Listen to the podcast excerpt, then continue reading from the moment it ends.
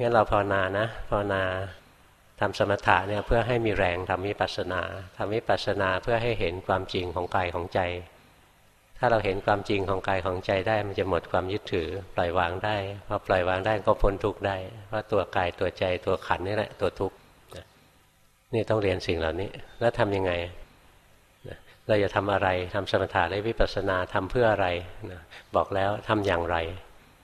สมถะเนี่ยไม่ใช่ทำเพื่อให้เคลิ้มนะวิธีทำสมถะไม่ใช่น้อมใจให้เคลิ้มให้ซึมให้นิ่ง แต่ฝึกความรู้สึกตัวขึ้นมา หายใจออกรู้สึก หายใจเข้ารู้สึก เคยได้ยินคำว่าอานาปานาสติไหม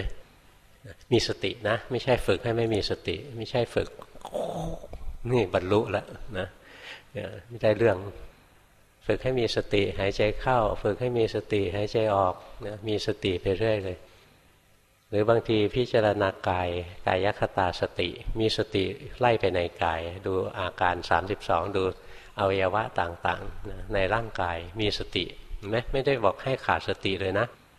ไม่ได้ดูเอาแก้วแหวนเงินทองเอาวิมานสวรรค์อะไรทั้งสิ้นเลยแต่ฝึกให้มันมีสติ รู้ลมหายใจก็ให้มันมีสตินะพิจารณากายก็พิจารณาด้วยความมีสติ เรียกว่ากายคตาสติ ทำอะไรๆก็มีสติ คิดถึงพระพุทธเจ้าก็คิดด้วยความมีสติอย่างหัดพุทโธ พุทโธ พุทโธ พุทโธพุทโธนี่ขาดสตินะพุทโธไปแล้วรู้สึกตัวไป พุทโธไปแล้วรู้สึกตัวไปนะนึกถึงพระพุทธเจ้า